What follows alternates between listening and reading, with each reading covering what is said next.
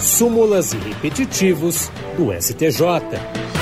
E hoje vamos falar sobre recurso repetitivo. A primeira sessão do Superior Tribunal de Justiça fixou três teses sobre a responsabilidade do Banco do Brasil por saques indevidos ou má gestão dos valores em contas vinculadas ao Programa de Formação do Patrimônio do Servidor Público, o PASEP. As teses foram estabelecidas em julgamento ocorrido sob o rito dos recursos repetitivos, cadastrada como tema 1150. Isso significa que elas vão servir de base para os demais tribunais do país quando julgarem casos com idêntica questão de direito.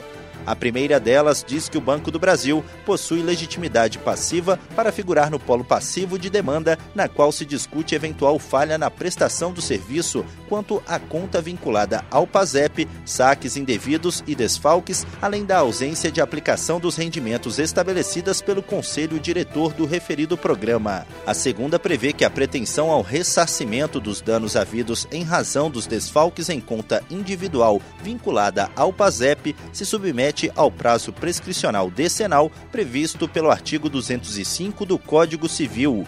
Já a terceira estabelece que o termo inicial para a contagem do prazo prescricional é o dia em que o titular comprovadamente toma ciência dos desfalques realizados na conta individual vinculada ao PASEP.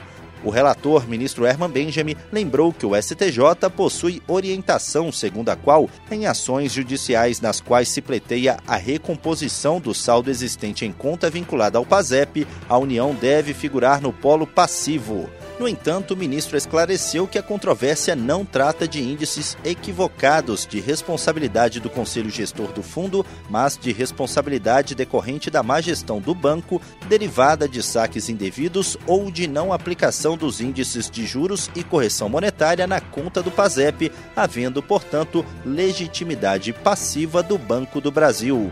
Do Superior Tribunal de Justiça, Tiago Gomide súmulas e repetitivos do STJ.